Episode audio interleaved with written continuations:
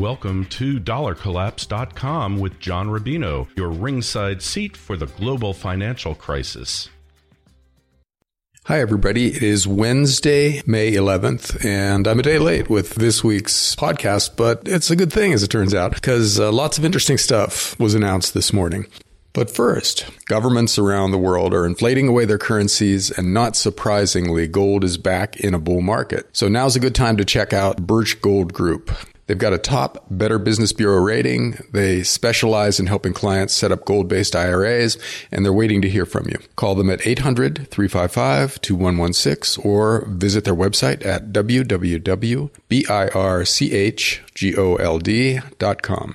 And now about that big news. First, U.S. retailers are getting whacked this morning. Macy's reported first quarter comparable store sales fell 5.6% and their operating income is down 36%. The stock is down 13% this morning. Disney missed on both earnings and revenue and its stock is down by about 4%. It's the main factor dragging down the overall U.S. stock market today. But in general, the whole U.S. retailing complex is getting crushed. The main reason for that is slowing consumer spending and a shift towards with Amazon basically eating everybody else's lunch. And that's a scary story on a lot of levels for the US because, first of all, bricks and mortar retailers are fairly labor intensive. In other words, they need lots of people to run these stores. So if these stores are closing, which they are on a vast scale, that means a lot of people being thrown out of work and Amazon is not going to hire them. They're highly automated on a lot of different levels. Their warehouses are mostly run by robots. So to the extent that e-commerce is squeezing bricks and mortar retailing off the playing field, that means a lot of people get laid off in the US and the labor market gets even more questionable than it is now. You know, not that retailing is the, the best line of work to be in, but it pays better than bartending and uh, cutting hair and giving manicures, uh, which is a lot of what's left. But a bigger story might be the Italian banks. Um, in, in, a nutshell, a couple of big Italian banks were merging, and the government told them, okay, but before you do that, you have to actually tell the truth about your non performing loans. Well, one of them released their numbers this morning, and they were terrible. They were four times as high as last year's level. And now the Italian banks are tanking, bringing the total loss for the Italian bank sector to 40% this year alone. And now it looks like the rest of the Italian banks are going to have to fess up because everybody understands that if the two banks that reported have non-performing loans on a scale which they've reported, then the rest of the Italian banking sector is in probably that bad a shape. And so no one wants to own these stocks. The problem for these guys, beyond the fact that they're they're not making any money right now, is that they've got to raise a lot of capital in order to survive. But how do you raise capital? When your stock is tanking? The answer is, of course, via a big government bailout. So look for that in the year ahead and then look for that to have repercussions throughout the Eurozone. If the Italian banks get bailed out, maybe the Greek banks need to be bailed out and then the Spanish banks and the Portuguese banks and it goes on and on. There's really no end in sight because the extra money that has to be created, the extra debt that has to be created, if the Eurozone is going to guarantee Italian banks or, or refinance them in some other way, that basically means means Germany's got to do it. And so Germany's pristine balance sheet suddenly looks a lot less AAA. And by extension, the euro looks a lot less solid. So all roads lead to a massive devaluation of the euro at some point. And the Italian banks might be the catalyst for that process. Now, speaking of all roads leading to some kind of a crisis, China is still making news. As pretty much everybody knows by now, they've borrowed huge amounts of money and squandered a lot of it and are now kind of sort of paying a price for it. But the really interesting part of the story is that maybe for the first time ever, the mainstream media is anticipating debt related trouble in a major country. Normally, because borrowing money and spending it generates good numbers to begin with and bad numbers later on, the media focuses on those good short term numbers and doesn't realize or chooses not to do the analysis to figure out what happens when all this debt finally comes due. This time around, though, articles are appearing everywhere in the mainstream press pointing out China's soaring debt, its rising bad loans, and other signs of impending trouble. Because normally that's not the case, this is an unusually interesting story. And now even China's main government controlled newspaper is getting on board this warning about debt bandwagon. They just published an article that acknowledged the risks of a buildup in debt and said that China needs to face up to its non-performing loans. The article referred to excessive leverage as the original sin that screws up asset pricing and trading in lots of different markets and recommended deleveraging rather than trying to juice up short-term growth with more borrowing. So what does this mean?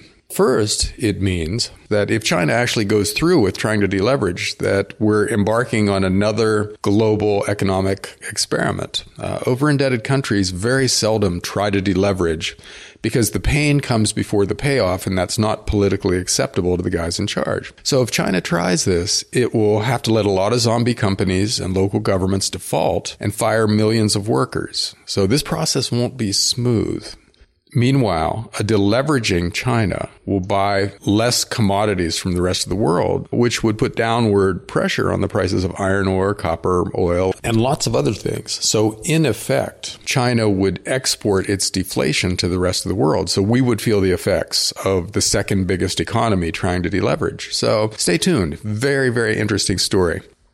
Meanwhile, oil, which had bounced from the high 20s to the mid 40s, had started to fall again. Uh, and then came the fire in Alberta, Canada, which knocked 1.6 million barrels a day from Canadian production, and terrorist attacks in Nigeria that cut their crude production to a 22 year low.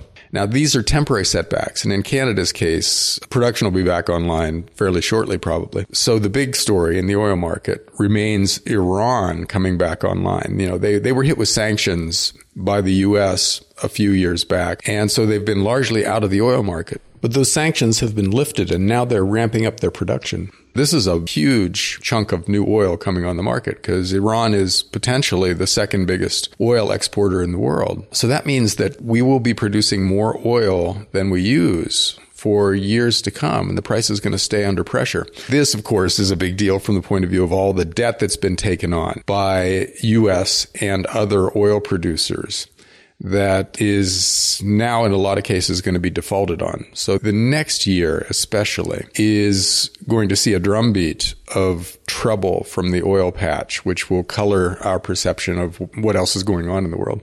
Now let's shift gears and talk about something that we don't normally talk about in this podcast, which is politics. Historically, when governments borrow too much money and start acting crazy, like ours are today. Voters start to look for alternatives from outside the mainstream, which adds to the chaos. And that's happening around the world right now. In France, Marine Le Pen of the far right National Front Party is the single biggest vote getter. And the sitting socialist president is basically out of the picture. He might get 20% of the vote in the next election if he's lucky. And in Britain, the referendum to leave the European Union is being spearheaded by Nigel Farage of the UK Independence Party, which is also a far right party. And at the moment, the vote looks too close to call. In Spain, the biggest winner in the most recent election was the far left but no one can form a government as the votes are currently distributed. So they're actually going to redo the election. So it shouldn't be a surprise that the U.S. is in a similar situation. Bernie Sanders is giving Hillary a run for her money, and Donald Trump, who literally no one took seriously a year ago, has the Republican nomination wrapped up. Now, current polls actually show him close to Hillary, 48% to 44%, give or take, recently, which means he actually has a chance of winning.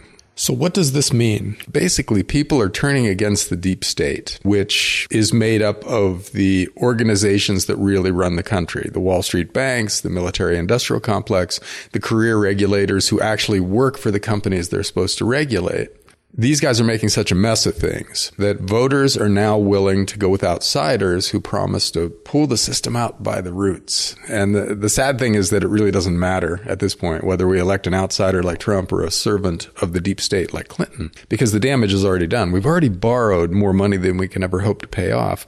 And that debt has to blow up It has to be worked off somehow via a painful process of one kind or another. So whoever is in charge will probably preside over an epic devaluation of the dollar and all the other major fiat currencies. That's the dollar collapse thesis, basically, that our, our debts are becoming untenable and our only remaining choice is going to be to devalue on a vast scale. So the political chaos that we're seeing around the world right now is all pointing towards massive devaluation. That's going to be perceived, no matter who's in charge, as the only possible alternative.